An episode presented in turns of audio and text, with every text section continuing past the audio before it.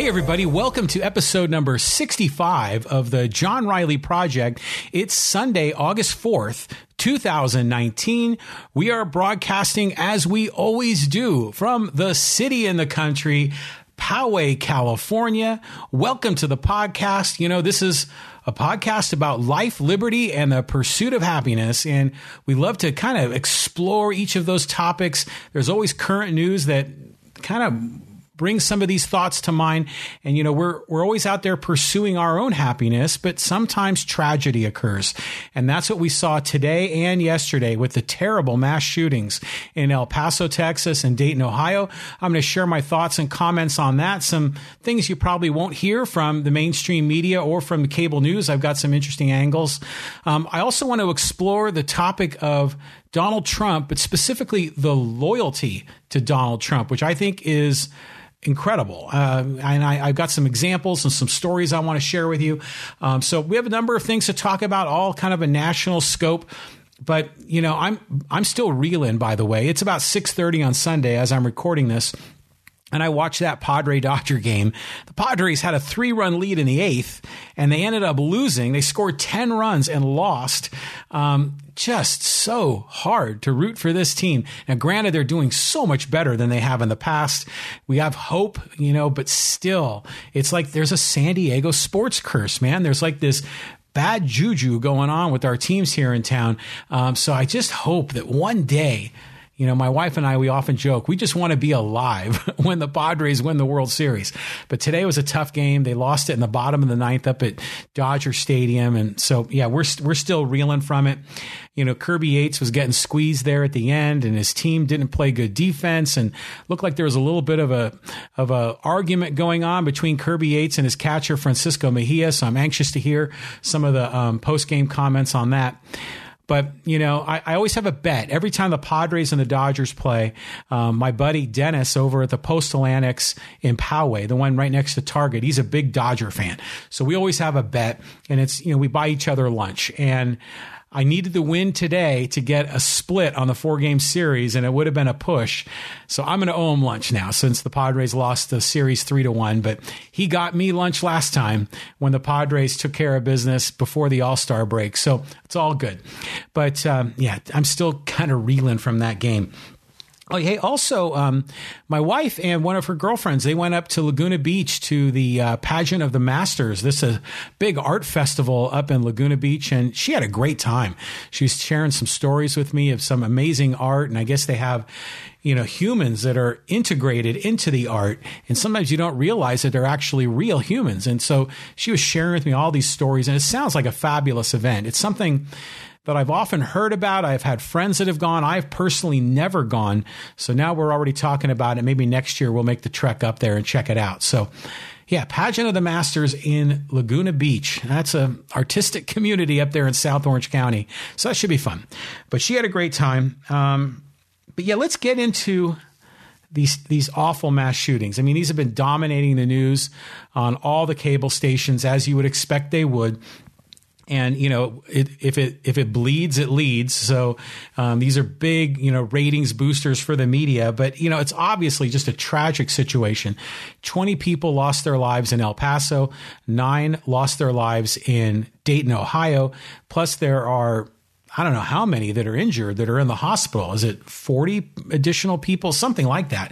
So just, and they both happen within 24 hours. So, you know, you're, you hear a lot of the a lot of the presidential candidates have been interviewed. They're offering their comments, and you know, Beto O'Rourke, a Democratic presidential candidate, he he's from El Paso, so you know he was there consoling the victims.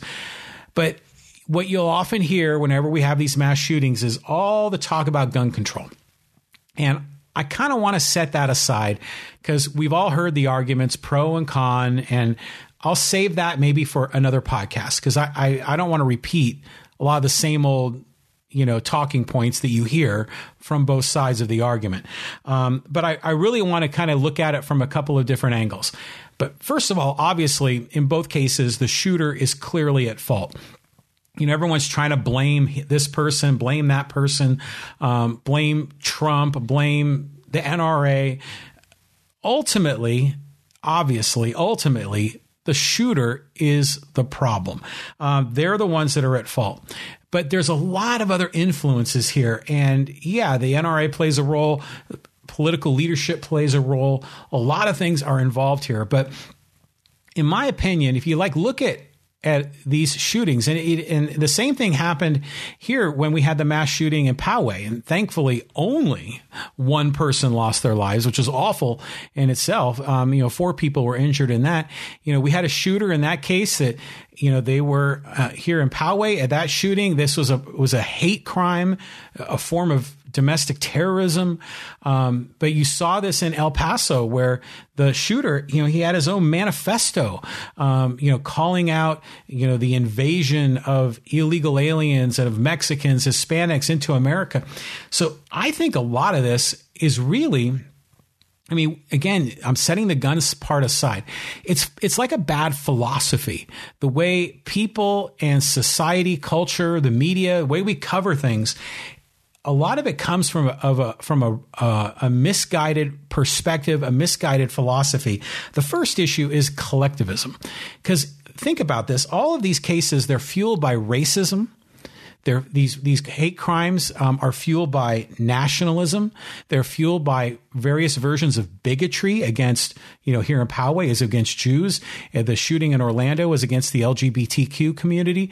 So a lot of these shootings are driven by racism, nationalism, bigotry. I mean, really, the same thing is true if you look at a lot of the terrorism in the Middle East that are driven by a lot of these similar collectivist um, perspectives because they're different religions fighting against each other, different um, factions of the same religion fighting against each other, different nations fighting against each other.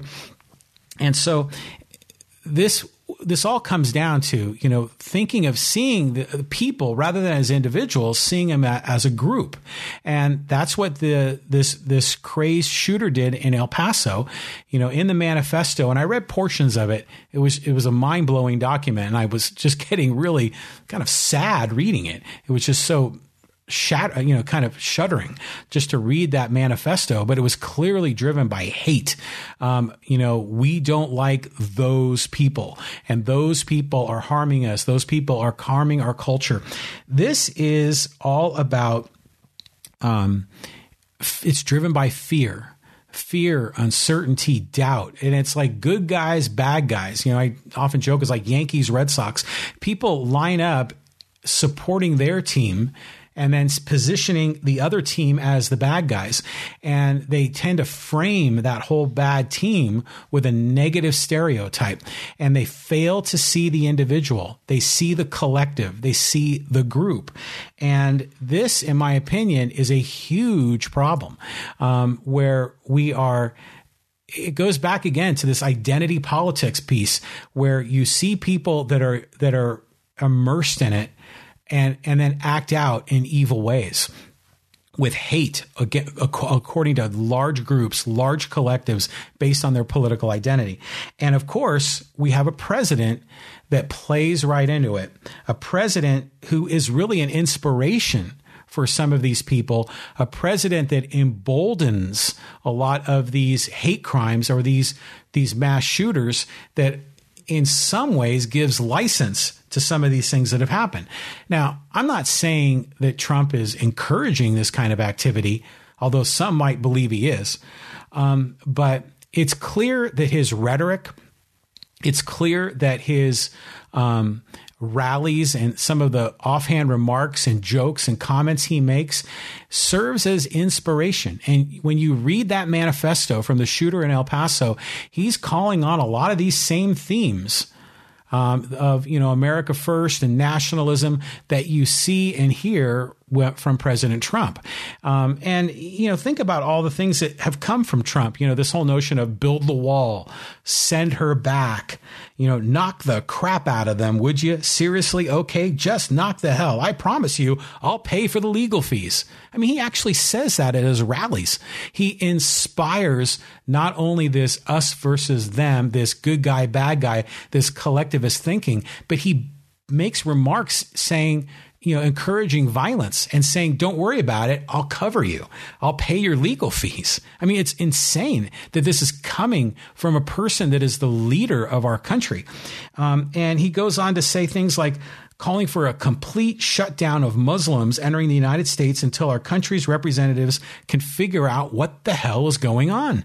So again, this sort of collectivist angle, you know, positioning Muslims, positioning Mexicans as rapists and criminals. And this is collectivist thinking. This is broad brush thinking, categorizing or castigating an entire group as good or evil, and then playing that up politically to try to divide the nation and generate support. It's shameful, it's disgraceful that this kind of thing happens. Um, in the first place, that we have these shootings. But when we have a president, a leader of our nation that essentially throws gasoline on the fire that is emboldening these people to behave in these ways that is encouraging this this hatefulness this collectivist angle to it to me is just incredible problem um, i mean we, we've talked about you know what are the things you can do and you know some people are saying you know your vote matters in 2020 and definitely your vote does and i would encourage you to vote for what you believe in um, but there's still so much more we need to do. And, um, but again, I think we need to get beyond this collectivist thinking. And, you know, again, Martin Luther King Jr. said the same thing. You know, it's content of character, not color of skin. You know, look at the individual traits of each individual rather than the collective group. So, um, again, I, I just I just think this philosophy position is something that we really need to address. And that's why I'm a big believer in individual rights, in individualism, in, and, and really seeing each individual based on their own behavior, their own actions, their own character. And that's how they should be judged. We've got to get beyond this collective thinking. But leadership does matter. And when we have a, a leader that is reinforcing this sort of collectivist thinking, this good guy, bad guy, we got a problem. And um, again, the shooter is responsible. The shooter is at fault. The shooter is the one that needs to be held most fully accountable. But there are so many other things that are going on that encourage those shooters. Um, and let's get to another part of this. I say it's it's a lot of this is based on a bad philosophy, and it's not just this notion of collectivism versus individualism, which I believe is important. Mean, again, that's why I talk about this podcast is about our inalienable rights of life, liberty, and the pursuit of happiness. You know, all men are created equal. And that inalienable rights are individual rights. We each have a right to our own life, a right to liberty, and a right to pursue our own happiness. Those are individual rights.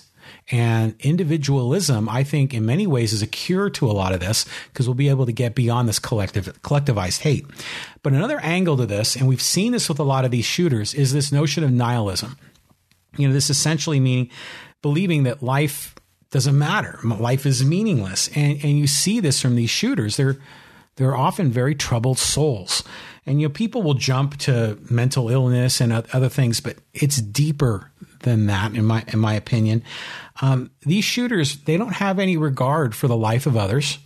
They really don't have any regard for their own life because they know that going into these they're going out in a blaze of glory. And, and, and, they often will end their own lives in suicide, or they come out with full body armor and, you know, they're going out like Rambo.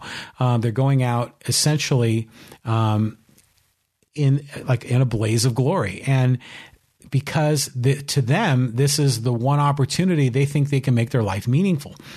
And I, will give credit to the news media now. They're they're beginning to not state the name of the shooter. I, th- I think it's good to say it in the beginning, but after that, it doesn't need to be repeated ad infinitum. Um, and that applies to regardless of race. Um, you know, I think that it's good that we're not giving future shooters inspiration that they're going to be um, essentially um, remembered um, for generations. We don't want to do that. But a lot of these people, these shooters, really do, they they think their life is is worthless. And there's a number of common factors that I saw this online. I thought this was really good that there are four commonalities of these mass shooters. One is that they've experienced early childhood trauma. They've either experienced or witnessed violence at a very young age. Secondly, something happened to them within the last few weeks or months. Um, something, some kind of a personal crisis.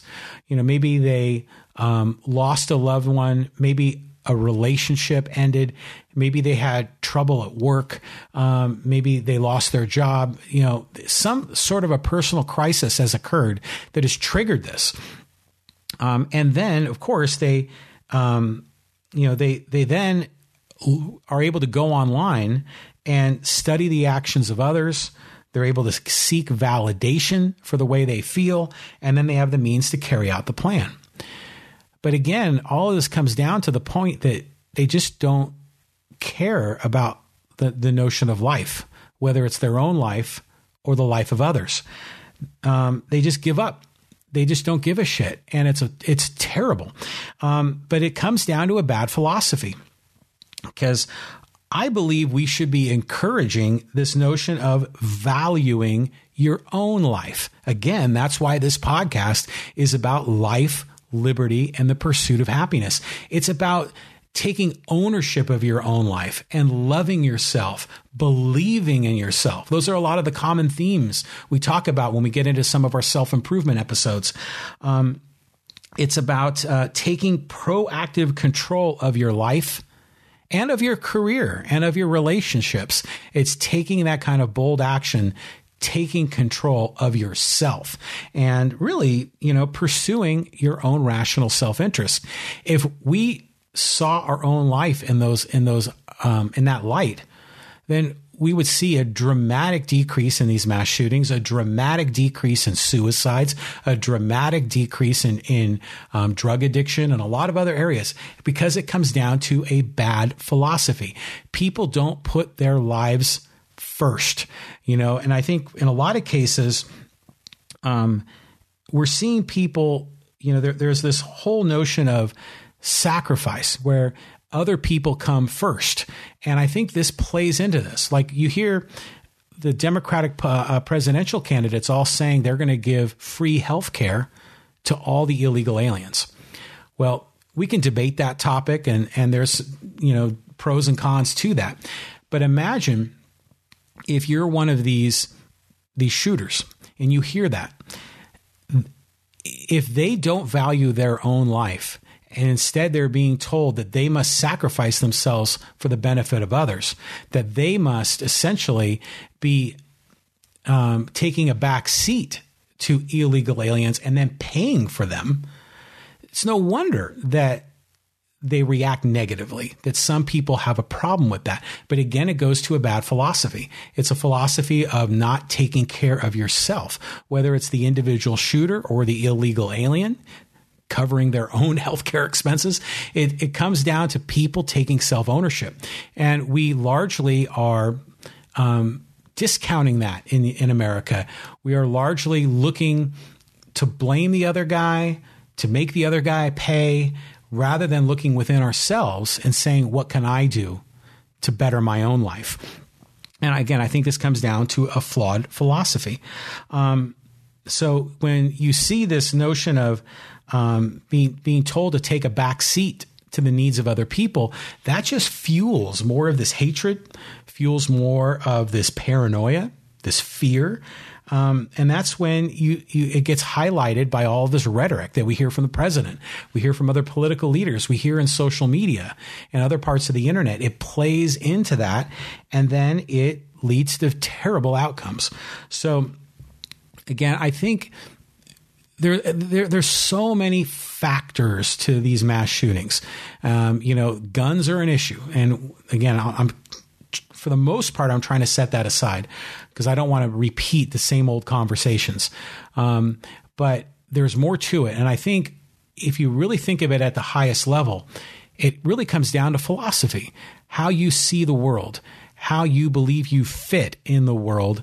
Um, I think we need to be encouraging individualism, individual rights. We need to be encouraging people taking self ownership of their own life. Um, we need to people to be embrace the meaningfulness of their own life and the lives of others.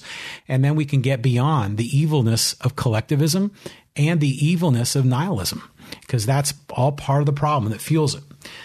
But I do want to make one comment on guns. And, and this is a comment that I don't ever hear anyone talk about. And so I want to at least say this. Again, I don't want to play into the same rehearsed bullet points that we hear from the left and the right. But there is one very straightforward way we can reduce gun violence and save far more lives than these awful, terrible mass shootings. And if you look at um, all the cases where there is I'm, I'm going to set suicide aside and just look at homicide. If we have a sense of proportion, we can see that there are far more lives lost in individual shootings, typically with handguns, than there are in these mass shootings with um, you know semi-automatic rifles, etc. And um, but of course, the media if it bleeds, it leads. That's why the media loves these mass shootings because it gets such massive ratings and they will cover them 24 7. So it creates sort of a skewed perspective of reality.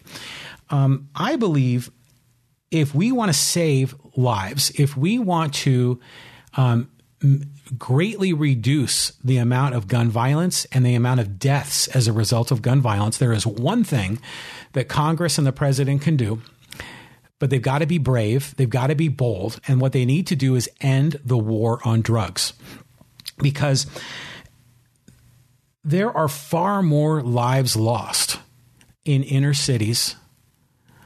Typically, um, you'll see a lot of this that it might be people of color. A lot of cases, these are turf wars. These are battles amongst gangs where there are drive-by shootings or there's vigilantism, you know, because think about it. If drugs are being distributed, they're going through underground channels from manufacturers to distributors to dealers and to buyers. In the, in the legal world, if there is a contract violation, we have a process for that. We have a court system. If there is theft, we have a process for that. We have police, we have courts. Um, there's ways of restitution. There are way, where, excuse me, there are ways that people can get um, justice. Um, in some cases, they can uh, win damages through the legal justice system. But with the war on drugs, there is a tremendous amount of of revenue and profit and money that is going through underground channels. So whenever there's a turf battle, a territory battle, it's enforced by gangs with guns. Whenever there is a contract dispute or one guy doesn't pay another guy, it's enforced by gangs with guns. And that's why we see so much you know terrible gun violence in big cities. Like you know the, the most one, the ones almost always reference is the city of Chicago but it's not it's not just Chicago. It's in in suburban and rural areas. There are deaths that are related to gun violence all related to the war on drugs. Um, I've often thought that, and, and a lot of people have backed me up on this, that there is far more damage to society, far more um, violence that comes as a result of the the prohibition of drugs than there is from the damage of the drug itself. Actually, that might be a little bit debatable with the whole opioid crisis, but generally, there is a tremendous amount of, of lives that are lost in the war on drugs, all at the hands of guns. And so this is something that can be done. And this is something that you rarely ever hear because those stories don't make the national news.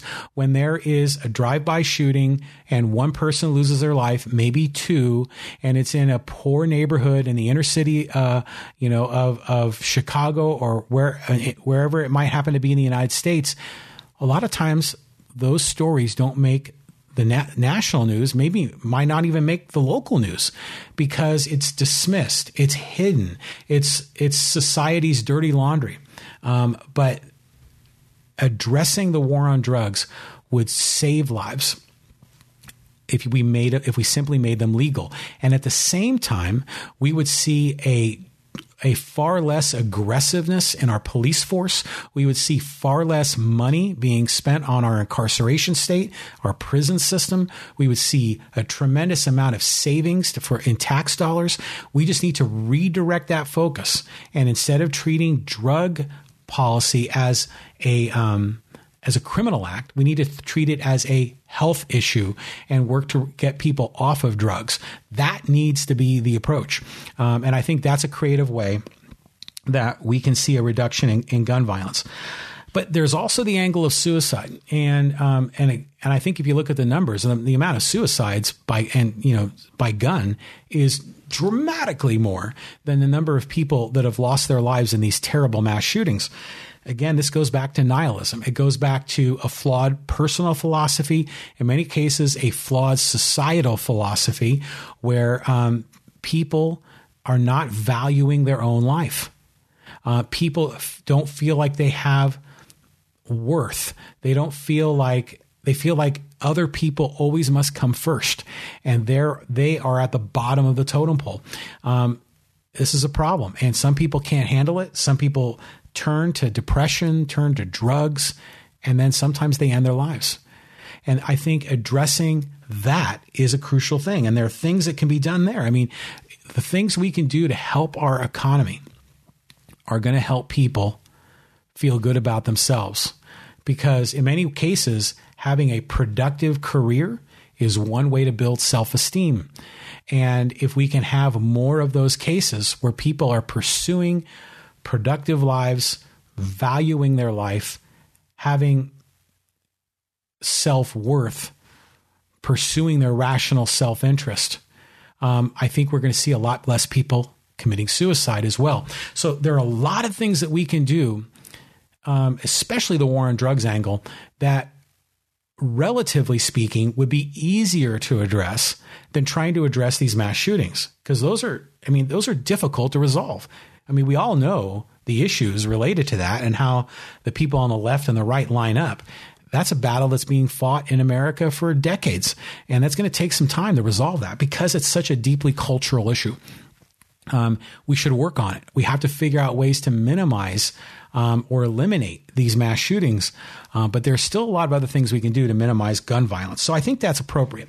I think what we also need to do, and I said voting is important. I said leadership is important, and I think our president is failing us on these issues.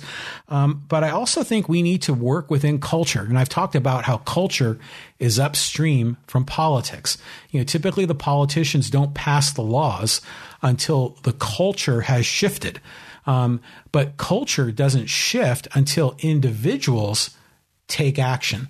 So if culture is upstream from politics, individual action, individual initiative, individual behavior is upstream from culture. There are things that we can do. And I will give credit here in the city of Poway this morning. I was driving and it was about 1130 and I was near the intersection of Twin Peaks Road and Pomerado Road and I saw a group of protesters out there holding signs um, and they were you know they were obviously upset about the gun violence. This is a group that has comes out occasionally to protest against President Trump. Um, now, whether you agree or disagree with Trump, these are people that are taking personal initiative to try to change minds, to try to stand up for what they believe in and try to affect culture. I think that's noble and I think that's a good thing that's what I'm partly trying to do in this podcast is to affect culture, to change lives, um, and to influence in the best way that I know I can. But you know, it was interesting, by the way, um, when I was driving down, you know, Pomerado and Twin Peaks here in the city of Poway, there were about 20 protesters that were on the, what would it be, the southeast corner where the Jersey Mike's is. And they're holding up signs and they're all enthusiastic. But on the southwest corner, um, there were two MAGA guys, you know, with American flags and red "Make America Great" hats, and they're fighting the good fight because they're fierce, loyal supporters of President Trump, and they're expressing themselves as well. And again, that's the beauty of our First Amendment. I may not agree with what you say, but I support your right to say it. Um, those people are trying to influence culture as well, and that's part of these that people call them culture wars. Um, but this is where I think we have an opportunity to change minds, to influence It's what I'm trying to do in this podcast. It's what I hope that you'll help me do with this podcast. So I ask you, if you are out and about, share this podcast with a friend tell people, hey, there's this podcast called the John Riley Project. It's um, it's the video is on YouTube, and we put audio only episodes out on iTunes, Apple Podcasts, Google Podcasts, Stitcher, Spotify, TuneIn, and a lot of other audio only podcast platforms. And it's this guy from Poway, and he talks about life, liberty, and the pursuit of happiness. We talk about politics, typically from the perspective of freedom, from liberty, from individual rights. Um, we talk about capitalism and entrepreneurship. We talk about self improvement, which I've touched on a little bit here. Um, we talk about sports. We talk about electric vehicles, which I'm a big fan of. Um, and we talk about issues here in our local community in Poway, Rancho Bernardo, Ranchos Penasquitos, 4S Ranch, Carmel Mountain Ranch, Sabre Springs, and the greater San Diego County area. So please share this with a friend um, and um, help me spread the word. Now, I got a second topic I want to get to. You know, I was talking about those two MAGA guys that were on the intersection of Poway Road and Pomerado Road, and they are standing up for President Trump. And I'll tell you what, um, I applaud their loyalty. I applaud their belief um, in their cause because uh, I have a cause, they have a cause, and we're all fighting for what we believe is morally right. Um, but I had a couple of incidents that happened over the, this week that were just mind blowing from my perspective because of the incredibly powerful loyalty that Trump and his supporters have. Um, and, you know, the, the, classic line, and Trump said this in the 2016 campaign, he said, I could stand in the middle of Fifth Avenue and shoot somebody and I wouldn't lose voters. you heard that. And, and part of at least when I heard it, and I'm sure a lot of other people heard it, you're laughing at it from the perspective of a joke. Then you're condemning it because why are you encouraging someone to shoot someone? But on the other hand, you're thinking there's an element of truth to that, that the loyalty of his supporters is so strong that he might be able to get away with that. Um, it's not that far from the truth because his team is so loyal. So um, I had, a, like I said, a couple of incidents, and you know I'm on social media, and if you follow me, um, you know I, I am very active on Twitter and on Facebook, but I try to be how should I say um, careful on where I engage. Um, I often will, you know, post a lot of my thoughts, probably more more liberally on Twitter. On Facebook, I'm usually a little bit more careful because I have family and friends, and I kind of like to keep Facebook for that. I have my own John Riley Project Facebook page, uh, page, which I share all my episodes on. But my regular personal Facebook account, I dabble a little bit with politics. I'll I'll talk with my good friend Mike Lopez, who's down in Nicaragua. Um, he's a strong progressive, and we'll sometimes, uh, you know, have a friendly battle on the ideas. But for the most part, I try to be careful where I go. But every once in a while, I'll stick my toe in the water, and I know that I'm in a lion's den. And one of the classic ones is, as I'll go into the, um, you know, the rock band Cake. You know, they they they were big in the '90s. They had that song. Um, short skirt, long jacket, and I'm going the distance. They're really cool musicians, really innovative music. But their their Facebook page for the band Cake is entirely political and extraordinarily progressive. Very big supporters of Bernie Sanders and Elizabeth Warren and um, and so a lot of times they, they purposely put out very provocative content on their on their page. And when they do that, they attract all kinds of other progressives. And it's actually kind of an interesting marketing strategy for their band, band because they're getting like incredibly strong loyalty from these fans that like them almost for their politics more so than their music. Um, but they will alienate some people too, and they obviously don't care, um, which is funny. So, but every once in a while, I will respond to them because I don't consider myself a leftist or a progressive.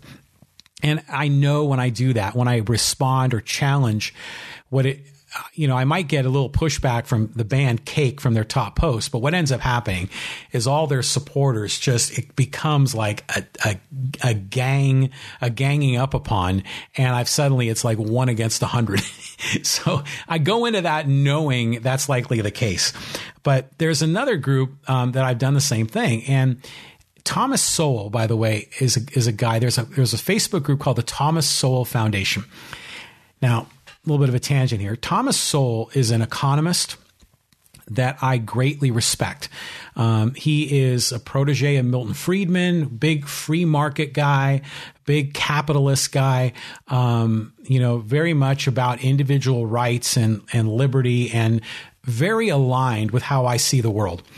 And so when I saw that there was a Facebook group all about um, Thomas Sowell, I said, oh, I got to join this. Well, as I got involved in it, what's happened is, is this group has basically turned into a big Trump support group. And so and many of Trump's policies and his philosophy are completely different. In fact, almost the exact opposite of Thomas Sowell's perspectives, which makes this so troubling for me. But I want to read to you this this post that someone shared there that was incredible.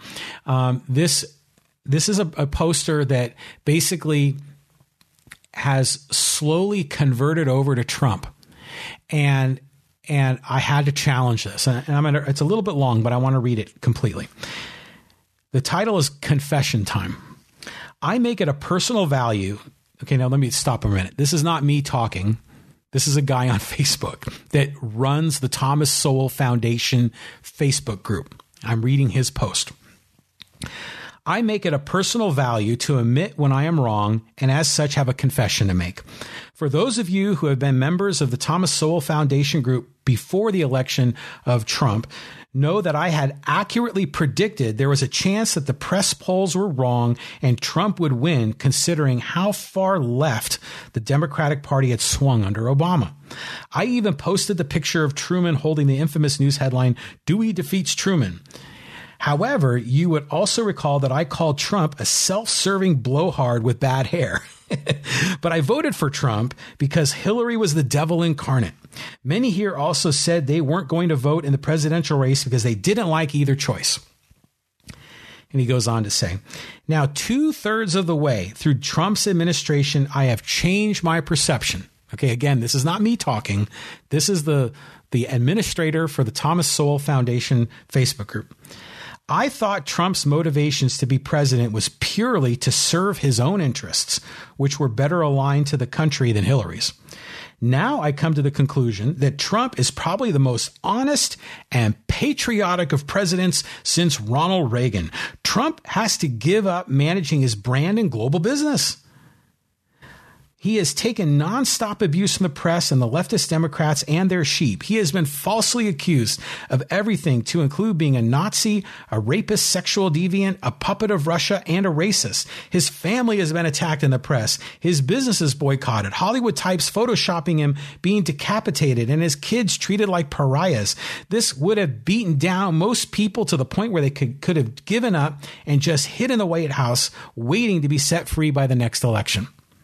Okay, never mind the fact that a lot of that's true.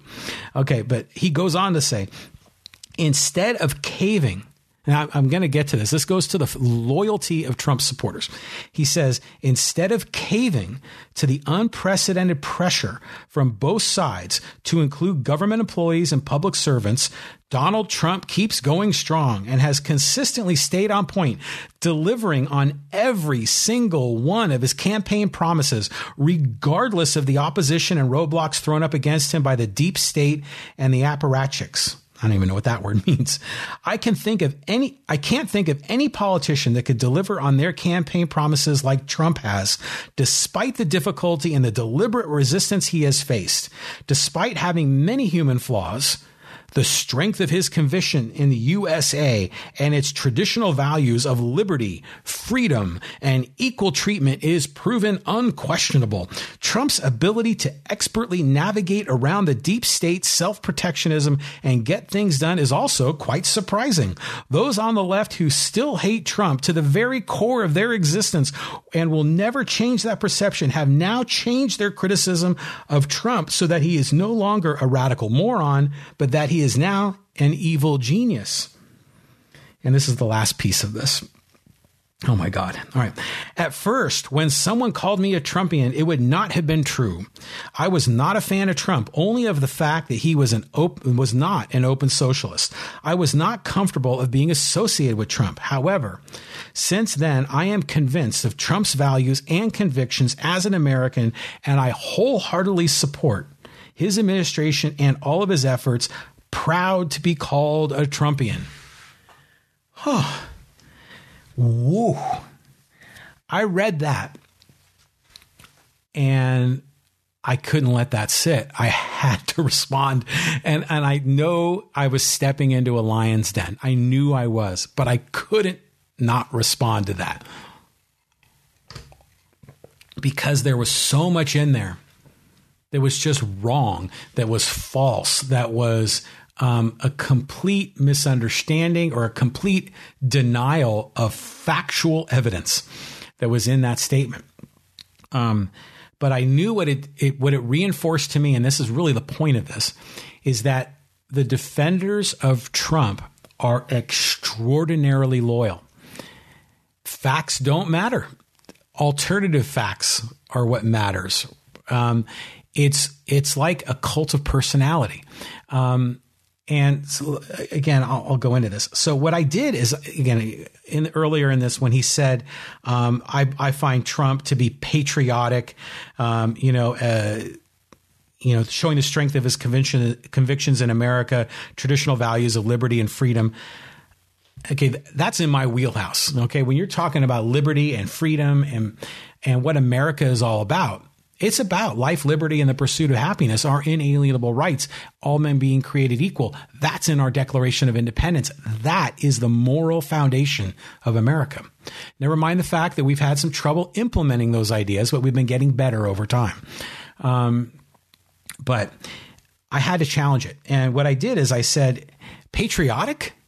Um, Trump campaigned openly on destroying the First Amendment when he was a candidate for president in 2015 um, specifically, and also in 2016, because he he he came out on stage and said he wanted to close down mosques, which is plainly at odds with religious liberty. He said he wanted to censor parts of the internet to eliminate speech he believes is dangerous because he was talking about terrorists. That is a violation of free speech, a violation of the First Amendment. And he went on to say he wanted a gut libel law to make it easier to sue because he wanted to suppress the press, which again is a direct affront to the First Amendment. So I had to share that. and I knew, I just knew I was going to get ganged up on. And sure enough, I did. Um, and during this process, I mean, I, I, I got massive and swift and fierce pushback. Now, never mind you, this is from the Thomas Sowell Foundation, an economist that's about liberty, individual rights, free markets, capitalism. Um, you know, Trump is he's for tariffs and rigged markets and you know banning people and setting up walls and travel bans and and um, this collectivist thinking. Um, so I got people just came after me with, uh, and these are Trump supporters making ad hominem personal attacks, um, calling me every name in the book. Then they would dismiss the source because they they wouldn't believe what I would say. So I show them the link to that has like a video of him saying these things from CNN, from Politico, from NPR, and it's just dismissed. They're like, "Oh yeah, Politico, you should have sent Pravda." You know, they, so they attack the source. And then when they finally realize that what I'm saying is true, that Trump really did want to ban people from coming to the country based on their religion, which again is a violation of the First Amendment because we have freedom of religion in America. People were saying, yeah, that's what he should have done. You know, we got to we got to keep you know the hordes from invading America. So they once they realized that I was telling the truth, then they decided to just they were just outright agreeing with Trump that yeah, the First Amendment needs to essentially be tossed aside. Um, and then they say it's out of context. I mean, they make up every excuse in the book. And I'm thinking to myself, this is direct evidence of an, an affront on the Bill of Rights at the very core of what America is about freedom of speech, freedom of assembly, freedom of religion, freedom of the press. And Trump campaigned against that. And still, his supporters line up and they think that he's patriotic and he's for liberty. It it's nonsensical. It, it's illogical. It's preposterous. Um, it's incredible. And so, um, you know, it, just demonstrates the fierce, fierce loyalty of Trump's supporters. And I think that's why Democrats need to be careful and not take it for granted that they're going to win. Now, I my hunch is the Democrats probably are going to win, depending on who they nominate. But it's no slam dunk because those Trump supporters will not back down. Again, remember he said he could shoot someone in the middle of Fifth Avenue, and no one, no, he would lose no votes. But then it got there was another incident, and I was in Twitter, and again I try to pick my battles, and I knew it was another one that I just couldn't resist. And um, do you know who Scott Adams is? He's the um, uh, the cartoonist behind Dilbert. He's a very interesting man and he's very smart. Um, he opened up my eyes to understanding Trump and his rhetoric and the game he's playing and his influencing of society. He saw it very early on. In fact, um, Scott Adams, the the cartoonist, the author of Dilbert, he predicted Trump was going to win very shortly after he made his campaign announcement when he came down the escalator in Trump Tower in New York City. He called it. So he saw um, Trump's propaganda for what it was and understood the game he was playing well before most people understood, well before I understood. Um, so I'll give him credit for that. But um, he was um, standing up to the tariffs. You know, so you know we've been we um, the Amer- Trump has been putting tariffs on imported goods, primarily to China, in this trade war. Um, and Scott Adams is saying, I have not heard any alternative theories on how we can make the trade with China better. Um, and he was basically inviting criticism of Trump's trade policy. So, again, I couldn't resist. And so I stepped my foot in the water in the lion's den, knowing that I was going to get slammed. And boy, did I. So um, I said, that the other alternative is to establish free trade or freer trade relationships with other Asian nations that excludes China and then have competitive pressure in a marketplace against China. Use competition to influence markets, you know, like TPP, which Trump killed. And remember, TPP was the Trans Pacific Partnership, and it was essentially like a, a free market or a freer market um, where America could trade with other Asian nations um, with far less tariffs, far less regulations, and much more free exchange. Um, and, you know, granted, it wasn't a perfect policy and there's some criticism to it, but overall, it moved the needle more in the direction of free markets. It would have put tremendous competitive pressure against China and pr- created a market force to influence China to reduce their inbound tariffs of American goods into China. That's the alternative which makes sense, right? In a free market, that makes sense is to have a competitive pressure. If you can't negotiate with one company, then you switch to another company and and play that, play those companies off of each other if need be. Um, but again, the same thing happened. So I put that out there. Huge response of fiercely loyal Trump supporters. Um, attacks, ad hominem attacks on me personally, calling me every name in the book. Fierce defense of Trump, displaying a total ignorance of economics. Now, granted, you know, I studied economics in college. I'm no PhD, um, but I do know that nearly all economists know that trade wars damage economies. Trade wars, there are no winners. The Smoot Hawley trade wars, the Smoot Hawley tariffs that were enacted um, in uh, around 1930 ish, are one of the key things that put the, the U.S. economy into the Great Depression. Tariffs damage American consumers. Um, and so economists, nearly all economists know this. Uh, but Trump has essentially said no, and all of his supporters fiercely lining up about it.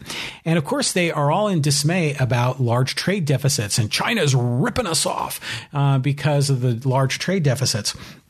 And basically, what Scott Adams was saying is, well, what's the alternative other than nuclear war? So we either he's saying we have to either engage in this trade war with China or we have to go to nuclear war. That's the binary choice. So I, I just I couldn't couldn't let that go. Um, and so I responded in kind with some of the their um, the Trump supporters that were fiercely def- uh, defending his policy. And I, whenever I do this on social media, I never ever stoop, or at least rarely, rarely stoop to the that to the gutter of calling names and everything. I still try to politely, persistently, and in a rational and civil tone express my point. But of course, it gets to the point where it just spins out of control, and then I just eject because uh, it's not worth it. Um, but I want to just sort of set the matter straight on this about tariffs because and trade wars and trade deficits. When people talk about trade deficits, they do so thinking that nations trade with one another. But nations don't trade. People trade. Companies trade. Nations don't trade. What the trade deficit, all it really is, is a mathematical aggregation of all the individual trades that are added up. So company A in China sells to company B in the United States. Money flows in one direction, goods flow in another. And then they take all those transactions and add them all up. And then they say one nation buys more from the other nation. But really, nations don't buy from another. People buy from people. Companies buy from companies. People buy from companies. Um, that's important to understand. So a trade deficit really is generally meaningless. I mean, think about it. I have a trade deficit with my grocery store. I give them money, I get stuff back. All my money is going to that, that grocery store. If you think of it in terms of this massive trade deficit at my grocery store, what you're doing is you're ignoring the value that you got in return. I get all the food that sustains my life because um, trade is ultimately win-win. The the person, one person gets money, the other person gets a good, and they they come out of that transaction better off than they were before that transaction. That's why they trade. Um, but still, people get freaked out by this mathematical aggregation of all the trades and think that this is a problem. But it's not, not at all. Because if we're able to import goods from China or some other country and they're less expensive than goods made in America, and let's assume for the matter that they're the same quality, well, that's a win for the consumer. They're paying less. And what does that mean? That means they have more money left over in their pocket. And that extra money they can now spend on other things. They can buy more stuff. They can spend more with American companies. They can invest more in America. The economy becomes more efficient when we do that. Now, are there some people affected by this? Yeah. There are some companies in America that are manufacturing products, but the costs of those are too high. They have trouble competing. And so what they want to do is ask the government to rig the market for them. And what that ultimately is, that's cronyism, where the government uses tariffs or uses regulation to basically block competition or make competition very difficult.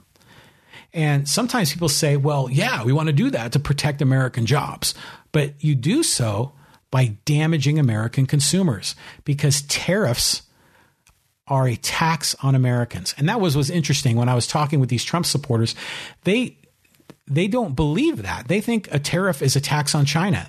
Um, they lack some of these people lack a basic understanding of economics. A tariff is applied to an American company that's at the um, um, at the port where the goods are received, and they pay a duty. They pay a tariff when those goods come in, and then that importer um, will then pass along that tariff down the supply chain to their distributors and retailers and ultimately to consumers. It's added into the cost of the goods sold. So people will say ultimately consumers pay the tariff. That's true.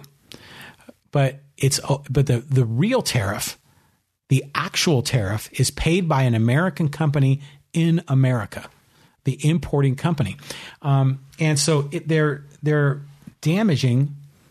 Tariffs are damaging to the American economy, but if we can import less expensive products into the United States, um, what that ends up doing is we might lose some jobs with some manufacturers, but we're going to create more jobs throughout other parts of the of the country. I mean, take an example of let's just say steel. If we were importing steel into the United States and it was less expensive than steel made in America, well, then we can build more buildings and create more opportunity for people in the construction industry, create more office space for more American companies to do business and all the ancillary um, products and services that come al- along after a office building is built. So the less expensive the product coming in is a good thing. That's how we shop. We shop for value. Um, and so now you can make an argument you know, steel is strategic and we need that um, in America, you know, in case of wartime and et cetera. And, and, sure, there's an angle to that some steel mills, you know, can still be, you know, kept alive. Maybe they can specialize in certain categories, but ultimately, from a purely economic perspective, tariffs are damaging. Free trade, on the other hand, is a huge benefit, not just to Americans, but also to the Chinese. Um, it's win win. That's the nature of trade, that especially the nature of free trade. Um, so it's um, you know, Milton Friedman often said this. And Milton Friedman is a Nobel Prize economist who I greatly respect. And he said that tariffs are benefiting the few at the expense of the many. That's very true. Tariffs benefit those small manufacturers in the United States that basically get the benefit of having the market rigged in their favor but the expense for those tariffs are spread across the, the broader economy. Some people have said that the tariffs that are affecting um, products sold in the United States are like approximately eight hundred to twelve hundred dollars per household. That in many ways have completely wiped out the Trump income tax cuts. Um, this is a serious problem. So again, I I put that out there. Again, I had to challenge this in Twitter, and you know maybe I'm a fool for doing it, but. Um, it, the point of all of this is it was just incredible the fierce loyalty of Trump supporters. And so I think it's going to be very hard for um, the Democrats to unseat Trump. I really do. Um, I look at a lot of the Democratic candidates, and I'm going to be doing another podcast episode um, breaking down the Democratic debate they're going to have a hell of a fight on their hands. It's not going to be easy. Um, some people think it should be a slam dunk because of the things that Trump has done, but in many ways, Trump has emboldened his supporters and they're digging their heels. And it's going to be a battle, a fierce one. Um, changing their minds is going to be hard. But I think we have to focus on changing culture. Again, that's what I'm trying to do in this podcast is trying to affect culture. Um, we need to take responsibility for our own lives, which I talked about in the mass shooting case. We have to affect nihilism. We have to break down nihilism. We have to, rather than demanding we rig the economy to, you know, protect our jobs, you know, we look to other people to blame, other people to fix, other people to rig it. We need to look within ourselves.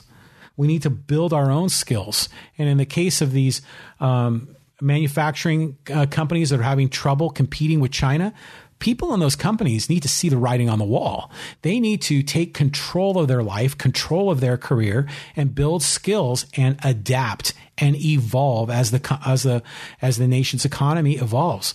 But some people just refuse to budge. You know, they they get a job, they think they should be in that same job for their entire career, for their entire life. I'm sorry that that is old fashioned thinking. That is the thinking of my parents' generation, of the baby boomers, and um, and of the people before them. Is this notion of being with the company for 30, 40 years, uh, staying in the same job? You know, times are different. Um, people need to adapt. So I think in both of these cases, it's it's a philosophy challenge. You know, with the mass shootings, um, with the the Trump loyalists, a lot of this is a philosophy matter. It's a lot of people see the world as us versus them. They see it as America versus China. Um, people sometimes some people don't want to take personal responsibility for their situation. Instead, they want to blame other people. They don't want to pursue their own rational self interest. Instead, they give up. Um, so, in many ways, it's just easier to blame the bad guy. And when we have a president that plays right into that, that knows how to blame the other guy and uses that as a mechanism to divide the country, uses that as a mechanism to um, to essentially win an election. It's scary. It really is, and it's a huge problem. Um, so, you know, Trump knows how to play the game. He does. Um, so it's going to be very hard for the Democrats to win. I'm not rooting for the Democrats. I'm not rooting for Trump either, because neither neither side really embraces the things that I believe in: individual rights, capitalism, peace, tolerance, um, free markets. None of them do. Um, and that's a problem. Uh, so I'm, I'm always fascinated by this, and I'm fascinated by the politics of it. I'm fascinated by the cultural aspect of all that, and that's why I wanted to share with you. Okay, so we're near the end, but I wanted I always finish with a closing quote, and this is a little bit of a longer one, but it's a good one. And this is a very recent um, uh, document. It's an it's an open letter to President Trump that came out yesterday and it's from Professor Donald Boudreaux at the George Mason University. And I hope President Trump will someday come to embrace free trade, but sadly, he shows no sign of moving in that direction.